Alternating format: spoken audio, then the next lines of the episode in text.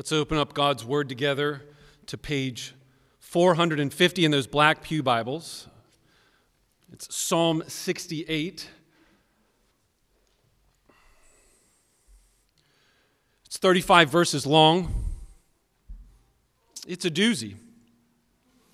There's a lot going on, and I've tried to figure out what's the best way to not only explain to you what's going on in this psalm, but also to synthesize and categorize what kind of song is this?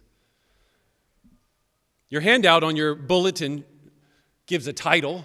I think it's accurate a song about the ascension. I'm still good with that.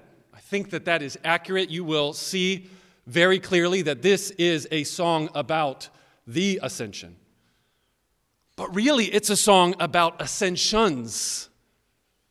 If I were to make a little edit to the title after this week of finalizing my prep, I would say it's a song about ascensions. Or to say it in a, in a different sort of way, since we're talking about songs and music, I don't know if you appreciate a good mashup song,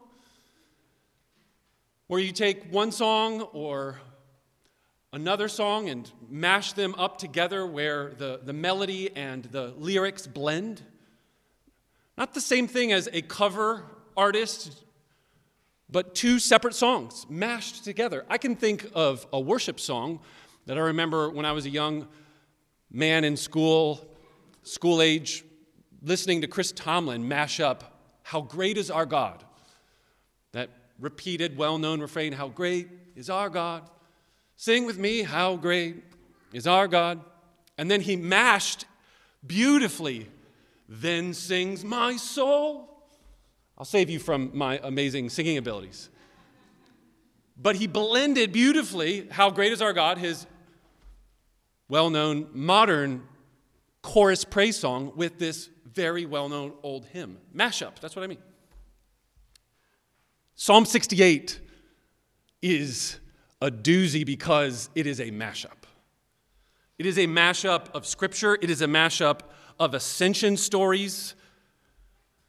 So I think if you will go with me on the journey that this psalm has, prior to even reading it, I want to point out a few things in the psalm that prove the big idea that Psalm 68 is a mashup of three ascension marches up two earthly mountains. And these three ascension marches up these two earthly mountains foreshadow the one majestic ride into heaven.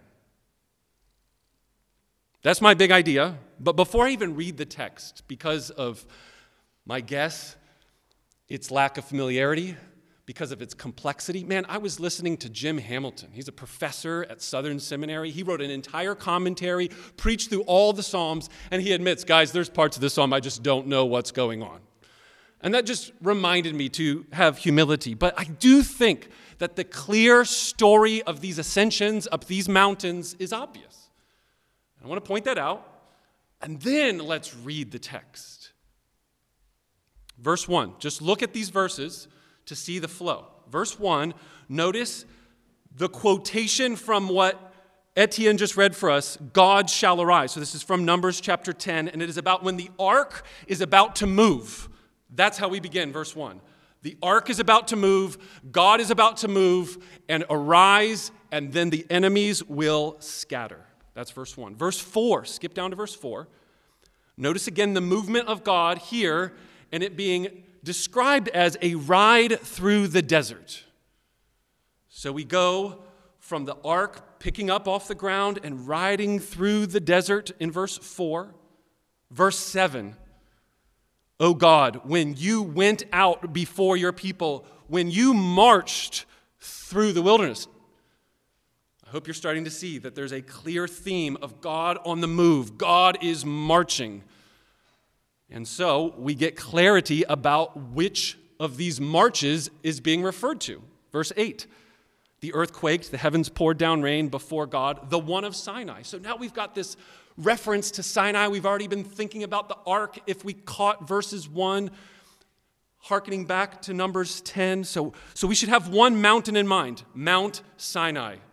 God taking his people through the wilderness up to Mount Sinai, and the earth literally quakes. Read Exodus 19 and 20 again.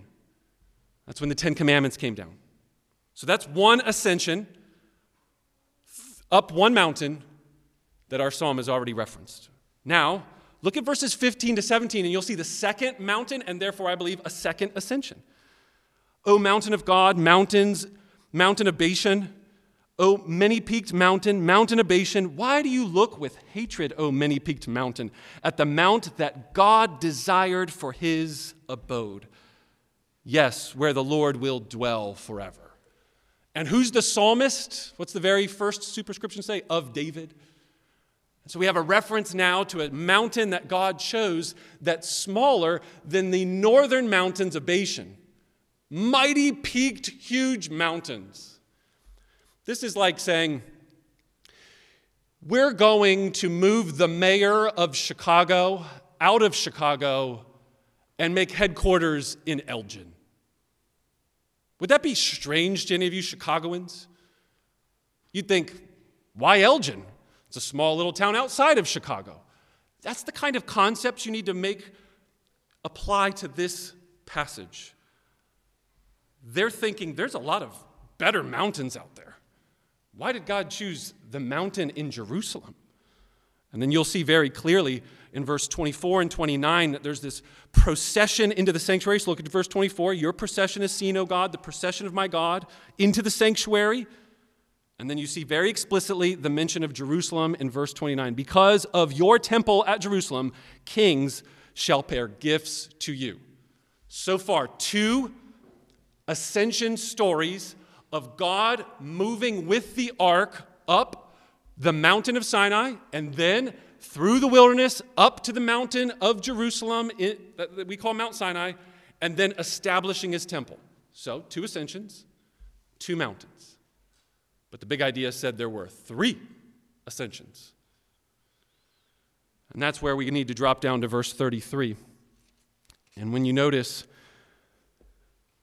the kingdoms of the earth sing praise to the Lord because he rides in the heavens, the ancient heavens, and behold, he sends out his voice, his mighty voice.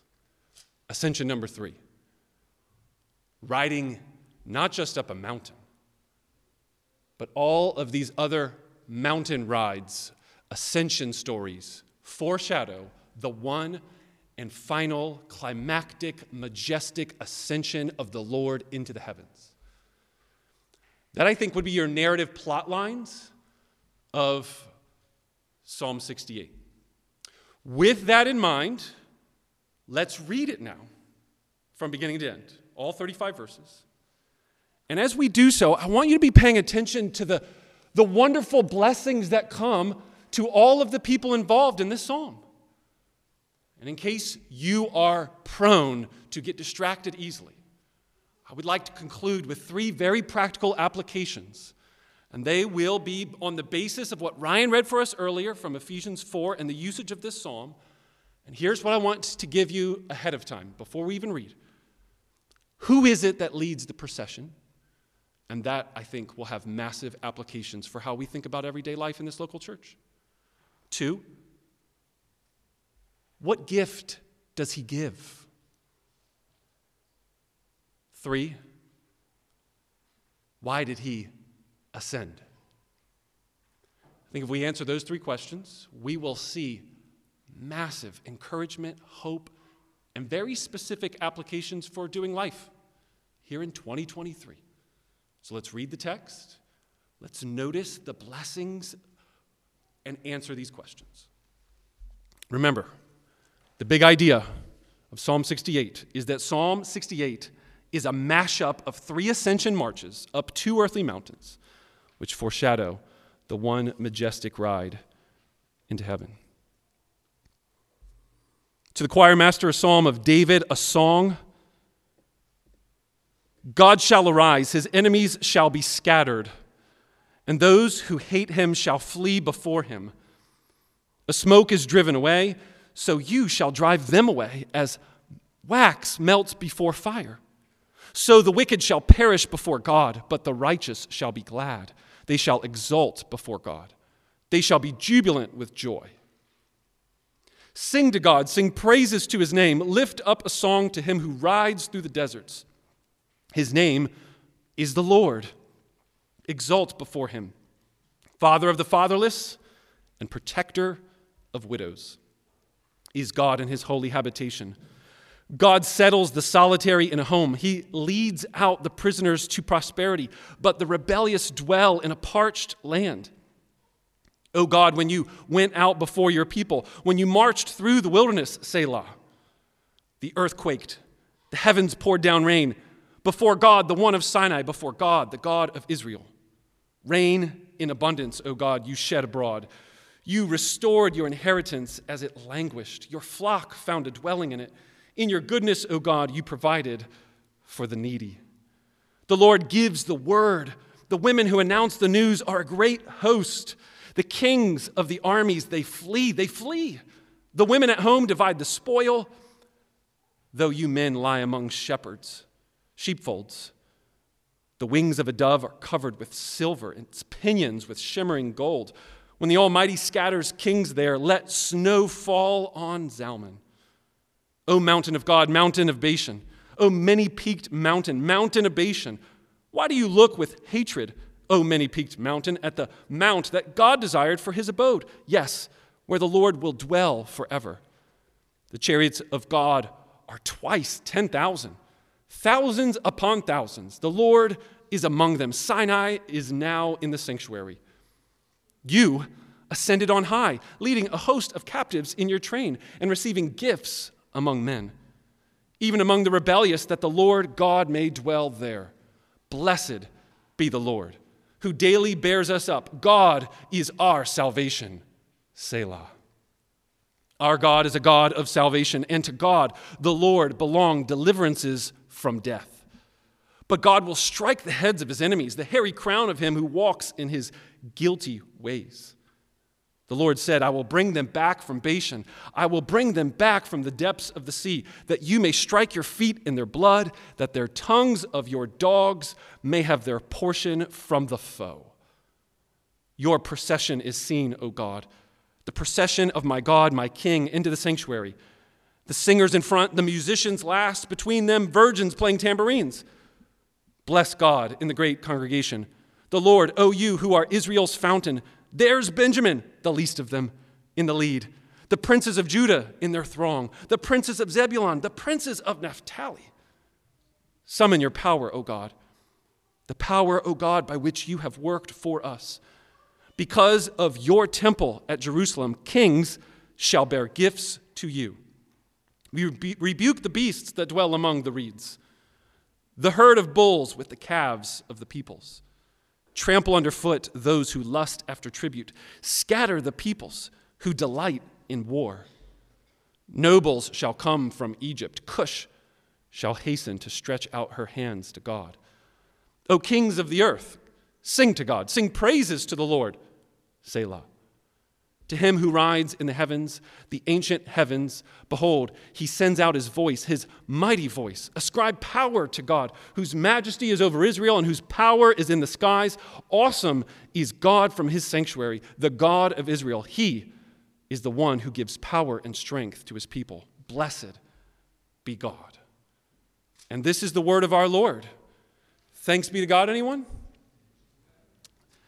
Amen. For this very deep, complex, rich word. If you're trying to just sort everything out, you have to remember we're in poetry. And not only that, we're not just using poetic language, we're mashing together stuff from all over the Old Testament. I think if we were to count the number of quotations and references to other Old Testament texts is probably a dozen in these 35 verses. If you would like to nerd out on the Bible's use of the Bible, Psalm 68 is an excellent place to go nerd out. Find all of the different references to the book of Judges and the Canaan conquest, to the references to what I've already mentioned at Mount Sinai, to Jerusalem, and David ascending with his host of captives, defeating all of the enemies and establishing a temple in the Lord's presence on Jerusalem. The book of Daniel at the end, and the Ancient of Days in the heavens, and one who ascends up to the right hand of the Father. We could go on and on, but for the sake of time, I would like to just point out some of the rich benefits of this amazing psalm. We've already talked about how that it is narrating and mashing together these ascension stories up mountains. It starts with verse 1, but notice that the effect of God's movement is that his enemies will get washed out, melt like wax, and they cannot stop him when he moves. Verse 2, the wicked perish. Verse 3, the righteous are glad. Verse 4, people sing and praise him. Verse 5, this God, as he moves, is not some crazy tornado out of control. No, no, he is controlled and protects the vulnerable, like the father to the fatherless, helping the widow, and leading the lonely to a settled home. The solitary settles in verse 6. The prisoners become prosperous. Verse 9. This phrase about the rain falling in abundance is actually because of one of those moments in the psalm that people aren't sure how to translate it. Because it says, rain of offerings that were given as sacrificial offerings are falling down from the sky. That's how you would literally translate verse 9. Offerings, like sacrificial offerings in the temple, are falling down from the sky. How do you, how do you translate that? I think that the idea is to take it more literal, but use it more metaphorical.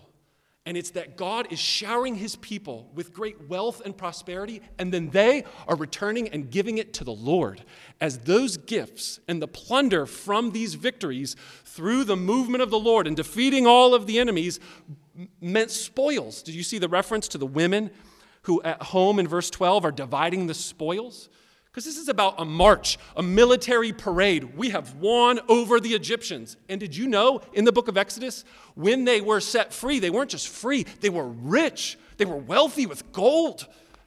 I mean, reread your Bible and consider how gracious God is to not just save his people, but to bless his people. But do you know what those people did in the book of Exodus?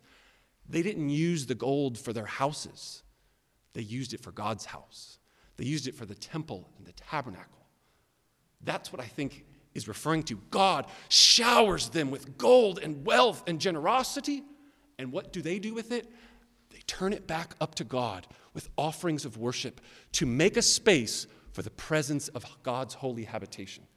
I think that's going on in our psalm, and I think that Paul is picking up on that when we get to Ephesians and answer our three application questions spoils from victory, being then given up to the Lord from heaven, dispensing it out to the rest of the earth. Verse 18 makes this explicit. You ascended on high, leading a host of captives in your train and receiving the gifts. So when Moses goes up to the mountain or when David heads up to Mount Sinai, all of those spoils and gifts they then give over to the king. And they include, look at the way verse 18 says, even amongst the rebellious. He is so total in his defeat that the people he defeats even like, all right, we hand it over to you. We bow down. You are worthy. We are not worthy. That's the idea of verse 18.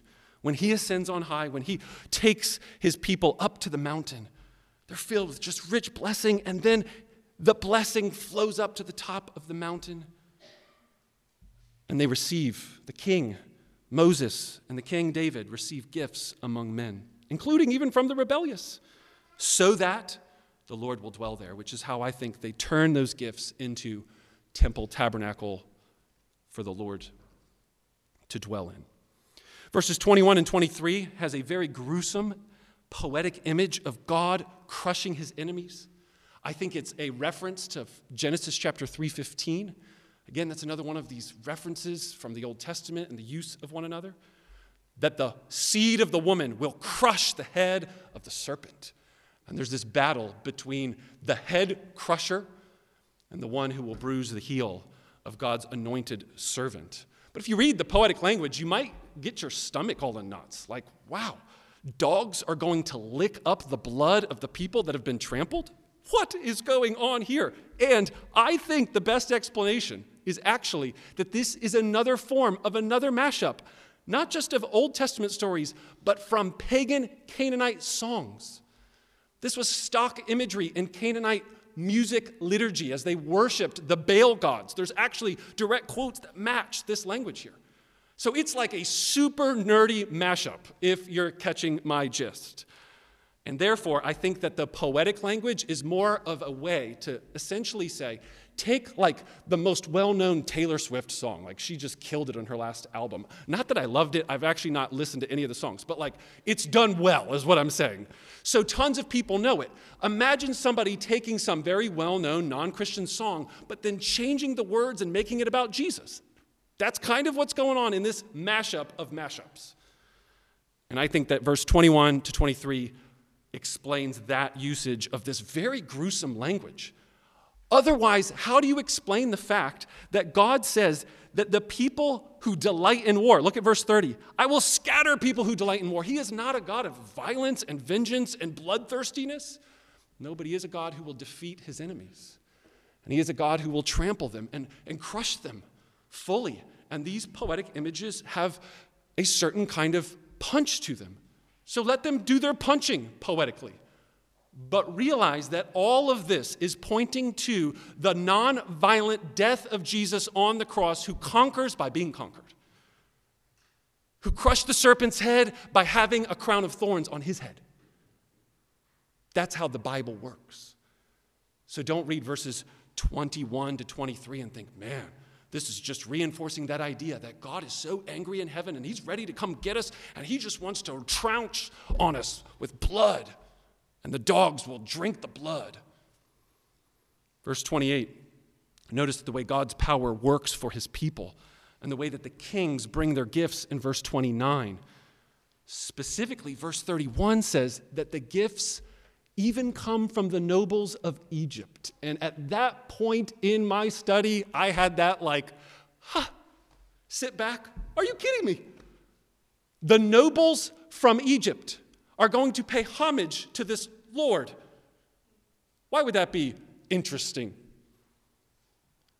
Because the first ascension story that we're talking about was being delivered out of Egypt, because Egypt are the arch enemies, the worst ruler the one whom you would think would be crushed. In fact, these nobles will give gifts and give praise. Even from Egypt, God will get praise. I thought that was fabulous. I hope some of you are tracking with me and also see how rich this uh, psalm and poem is. The final few verses, 32 to 35, show that the, all kingdoms of the earth will praise this one Lord who has ascended on high, not just up a mountain, but into the heavens as he rides the heavens, which is a beautiful segue to question one Who does he lead in this ascension march? The answer is a lot of different ways You could sum them all up and say, all peoples of the earth, all kingdoms of the earth. That's what verses 32 to 35 just said. All kingdoms will give praise to this one. But specifically, notice the way verse 18 says he leads a host of captives. Captives, people who were enslaved. The kind of people that join the parade, to use that metaphor. It's 2015. Your Chicago Cubs won the World Series. Hooray, Cubs fans. You finally did it. And the result, because we don't typically have a lot of war parades after a king goes out into battle and crosses a border and then comes back and takes the spoils and shows, look, we won in war. I mean, when was the last time in your lifetime that happened? For some of you that may be older, you could think of some of the certain wars and soldiers returning, but it never created the kind of like scene that at least I'm aware of, like downtown Chicago, when millions of people stormed Grant Park to celebrate the victory of a World Series. Who is in that parade? Cubs fans. Who is in this parade? Who is joining in the song of celebration? Who's caught up in the moment of the pandemonium of this celebration, of this ascension up into the mountain or into the heavens? Well, captives, people who were doomed to die. Look at the way verse 19 and 20 says, Blessed be the Lord who daily bears us up. Oh, if you needed a little verse to put on your coffee cup, Put that one up. Blessed be the Lord who daily supports and bears me up. More than coffee, I need you, Lord, today. He is the God of our salvation, the God of salvation, the Lord who belongs deliverance from death, the one who ascended on high, the one who leads the captives is saving them from death. He's rescuing them out of not just bondage from Egyptian Pharaoh and slavery or the Philistine armies that David conquered, but ultimately and climactically the ascension of Jesus Christ who conquered death itself.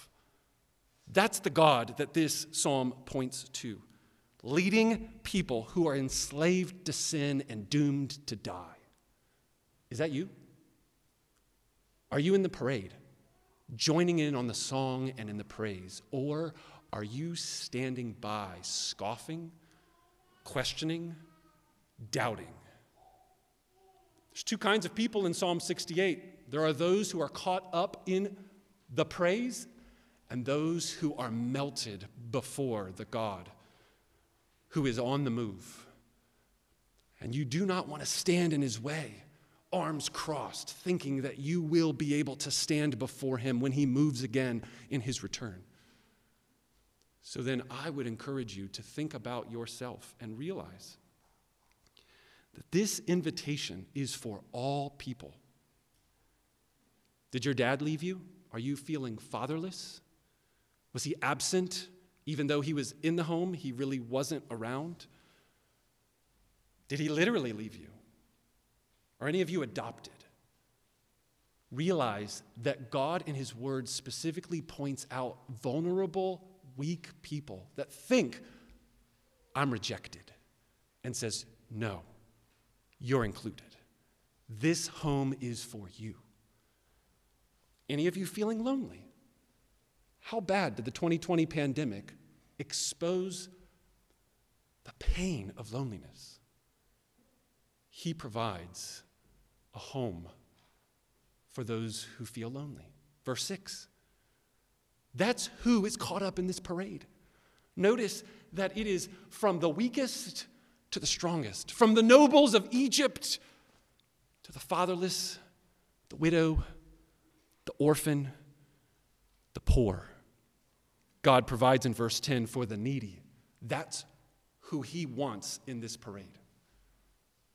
Are you at all amazed at how good and gracious and kind the God of Psalm 68 is? The kind of victory that he hopes to achieve and has already achieved?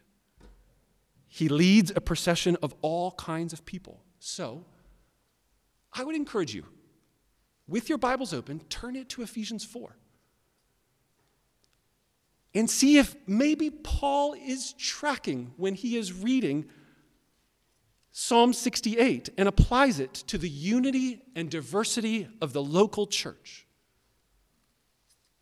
Is, is that a, a random spot for him to quote Psalm 68? Or does it actually flow so naturally in light of the fact that he is leading a host of captives? Captives that include people who are enslaved, people who are weak, people who are fatherless, people who are widows, people who are enemies of God that now turn and praise that God. That's who's caught up in the train of this processional ascension. If you look at chapter 4, verse 1, Paul says, I, therefore, a prisoner for the Lord, urge you to walk in a manner worthy of the calling to which you've been called. Do this with all humility and gentleness and patience, and bearing one another with love, eager to maintain the unity of the Spirit and the bond of peace. And then notice this call to unity.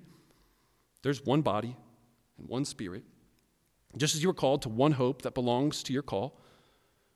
One Lord, one faith, one baptism, one God and Father of all, who is over all and through all and in all. But grace was given to each one of us according to the measure of Christ's gift. And then he quotes Psalm 68, verse 18. The entire setup for the quotation is unity amongst the diversity of the people that God has called. Notice very carefully, brothers and sisters, members of Embassy Church, especially elders, pastors, aspiring church leaders, we do not create unity in the local church. We maintain unity because the Lord Himself calls people to salvation as we preach the Word of God. He saves people, and then we welcome them into His church, regardless of their skin color, how rich and wealthy they are, their family background, how smart and educated they are, whatever their, their limitations, pros and cons. If they are a believer and received the gift of the Holy Spirit, we say, Welcome. Maintain the unity that has already been created by the power of the gospel. But in the modern American church, you will get books that sell by the dozens that encourage you to pick a slice of the community and target certain people so that your church will be successful. How sick does that make your stomach feel? Think about it as long as I have in my ministry. And the more I talk about it, the more it makes me sick. The church is missing the whole point of this call to unity in diversity. It's gospel centered, based on the proclamation of God's word, so that God draws the people into the procession of this heavenly throne room of worship.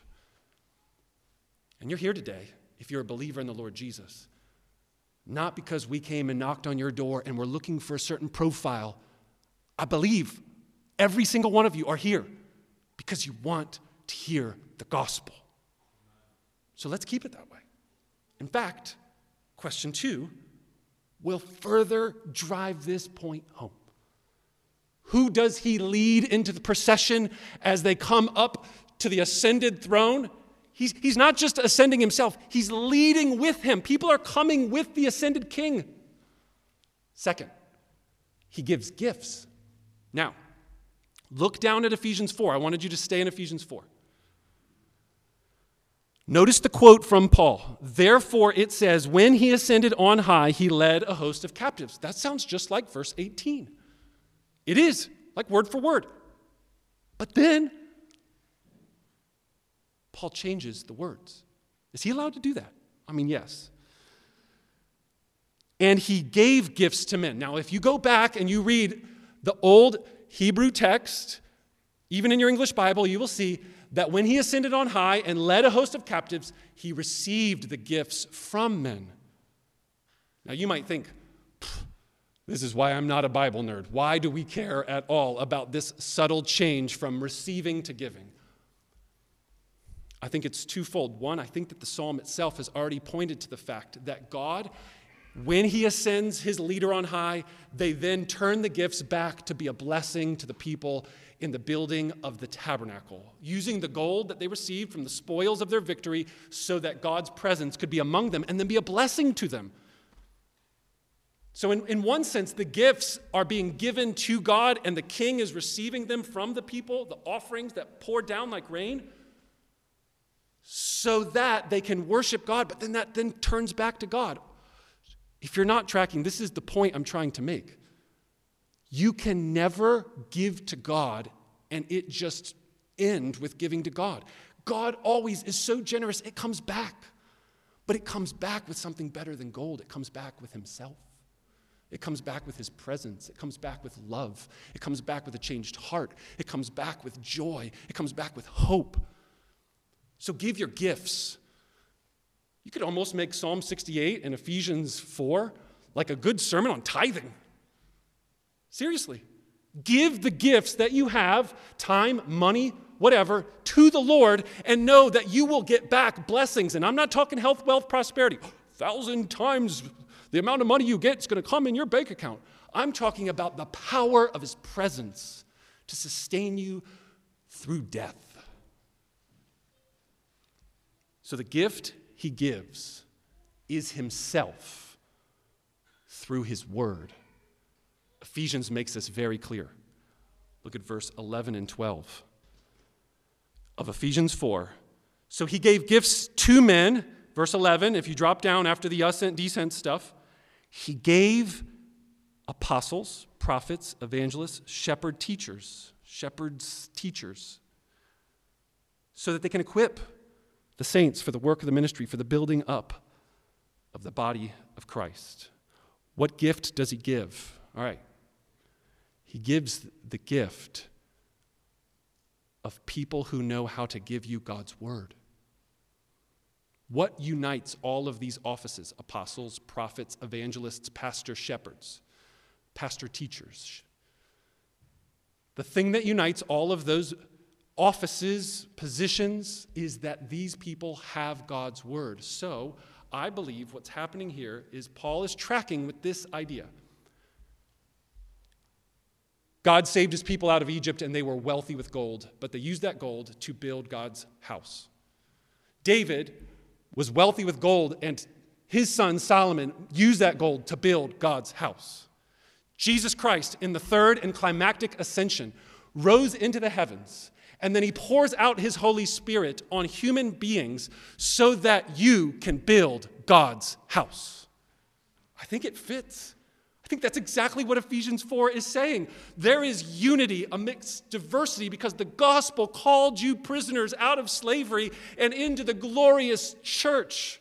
So then remember that when he ascended into heaven and he gave the gift of people that have the Bible and can teach you it, receive those gifts and do so so you can build up the church I hope you're starting to see how Paul's tracking with Psalm 68, and he's not just proof texting a little verse and saying, See, it said ascent, it said ascension, it said gifts. Oh, yeah, I was talking about gifts. He understands the scriptures. He's a gift to us. Paul is a gift. It's one of my favorite little application points. Realize how much a gift your pastor is to you. I'm God's gift to you. I say this on the authority of the Word of God. He gives the gift of Pastor Phill. And hopefully, in all sincerity and in humility, we receive this word. Because the only way that I'm a gift to you is when I stay to the Word of God. So that this builds the church with the presence of God. How are you going to receive the very good gift of God's presence? God's Word. And that's the logic of not just Psalm 68, but Ephesians 4's use of it. So, who is he wanting to join the parade? Everybody from every tribe, tongue, and language, but all kinds of people the vulnerable to the wealthy, the weak and the poor, to the smart and the rich. And he does this through his cross, as we've mentioned. He does this by coming and descending down from heaven to earth. God is on the move. Not just when the ark is moving through the wilderness, but when God is on the move in the person of Jesus. And Jesus Christ dies on a cross. And that's why I said there's three ascensions up two earthly mountains. Jesus Christ's ascension into heaven was by way of his ascent up that same mountain that David ascended. He had to go up Jerusalem. But instead of receiving the gifts Instead of being showered with praise and accolades, he was crucified and they shouted, Kill him, kill him. Oh, the paradox of the way that God must flip the script. Instead of the showering of, oh, David killed his, Saul killed his thousands, but David killed his ten thousands. Those hallelujahs on that first day of Palm Sunday quickly turned to scoffing and mocking and shouting and jeering and hating the Son of God incarnate, Jesus Christ. Do you realize that it is because of the cross and Jesus Christ's road up the Mount of Calvary, hanging on a cross. As he bore it on his back until it broke him down to the ground, and someone had to help carry it up. That is God on the move. It's the clearest picture of God in the move. It's the best ascension. It's what all the other ones were pointing to from the first place. So I ask as a third and final question why did he leave us after he rose again from the dead? Why is he ascended into heaven? Isn't this the most obscure, weird sort of thing? Again, another strange move. Why? You would think that's the best part of the story. He just rose again from the dead. You now have a human that died and then came back to life. And he's not just any human, he is the Son of God. I think I want him in the game and not off on the bench. And that's where our minds need to be helped by the idea that he must ascend in order that the church would fill all things. That's what Ephesians 4 says. Look down at verse 10. He who descended is the one who also ascended far above the heavens, so that, that's why, so that, so that he would fill all things. And he would fill all things is a reference back to what he already said in Ephesians 1, which is filling the whole earth, filling heaven and earth and under the earth. The glory of God filling all things through the church, which is why he transitions to verse 12 of the gifts of the men who preach the word for the sake of the building of the church to the ends of the earth. That's why. Jesus Christ, in command center of heaven, can make the Spirit go here and there and everywhere. But if he was localized on one geographical place and the Spirit didn't get poured out and he wasn't governing from that place, there would be no filling of the church all over the earth. So now, imagine this Jesus Christ, the one who descended down to the earth, lived a perfect life, but died on the cross for our sins, was buried in the ground for three days and was really dead, rose again from the dead, ascended into heaven, and remains there as Lord so that he can fill the whole earth with his presence. That you and I are joining a parade of people that are literally across the globe right now. It was a small mustard seed of 120 some folks, small little gathering outside of Jerusalem. Little group of people in an upper room praying. And now there are literally millions upon billions of people that are living on this earth across all of the corners of the earth, praising the Lord from every kingdom and increasingly every tribe and tongue and language. That's why he left, for the sake of the mission of God and his glory over the face of the earth. He wants everyone. Who does he invite into the parade? Everyone. What gifts does he give? The word of God through people preaching the gospel. Why did he leave? So the Spirit would empower that word and fill up the earth with the presence of the body of Jesus Christ. And we're not using gold to build tabernacles and temples. We're using God's word to build his church. So we speak the truth in love and build each other up and maintain unity. Fight the racism, prejudice of our heart. And invite people into our homes with hospitality and love. We generously give of ourselves because we see the great generosity of our ascended King and Lord. That's Psalm 68 and Ephesians 4 thrown in. I hope you will receive the gift, maintain the unity, and disciple one another by the power of the Holy Spirit. Would you join me in a word of prayer? Father in heaven, we do bow before the great throne of grace and ask for the, the blessing of the Holy Spirit to be poured out upon us so that we can speak to one another in truth and with love. And that we pray that that would help us maintain the unity of the calling by which you have called so many of us out of the prison of our sinful darkness, the dungeons of our trying to save ourselves and releasing us into the freedom of your wonderful, glorious good news. Oh Lord, we, we thank you for the richness and the beauty of your word. And we want to pray that Embassy Church would be built up on that word and that we would reflect the truths of what we have just heard and seen in Psalm 68 and Paul's use in Ephesians 4.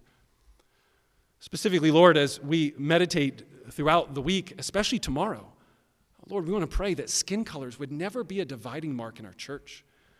That the way people look on the outside would be far less significant than the heart that they have for your word on the inside.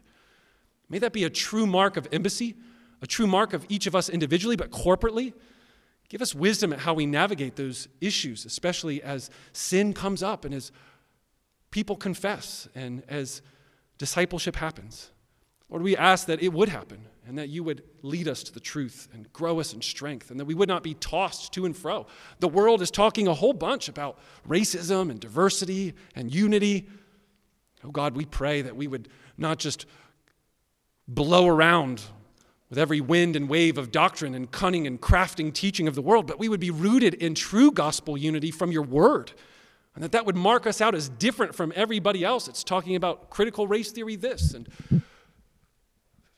school teachings that promote certain ways of living. And we pray, God, that Embassy will be strong and rooted and, and grounded in the truth of your word. So give us this gift today to receive your word by grace through faith. In Jesus' name, amen.